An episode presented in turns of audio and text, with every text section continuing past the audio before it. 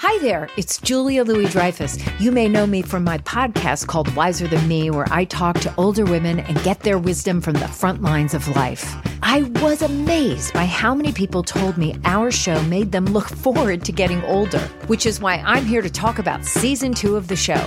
Sally Field, Billie Jean King, Beverly Johnson, Ina Garten, Bonnie Raitt, just to name a few. All hail old women. Wiser Than Me season two is out now from Lemonada Media. It's Merriam Webster's Word of the Day for November 12th. Today's word is shilly shally, spelled as two hyphenated words S H I L L Y hyphen S H A L L Y. Shilly shally is a verb that means to show hesitation or lack of decisiveness or resolution. It can also mean to dawdle.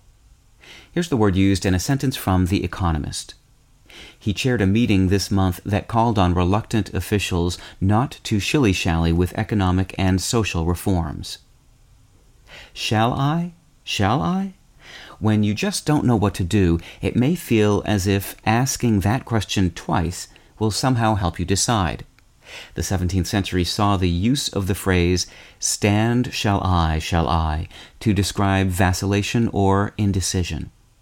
By that century's end, the phrase had been altered to shall I, shall I, most likely because people just liked the vowel alteration.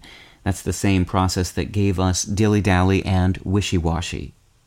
Soon after, the adverbial shilly shally made the jump from slang to literature, and writers began applying it as an adjective, a noun, and a verb as well.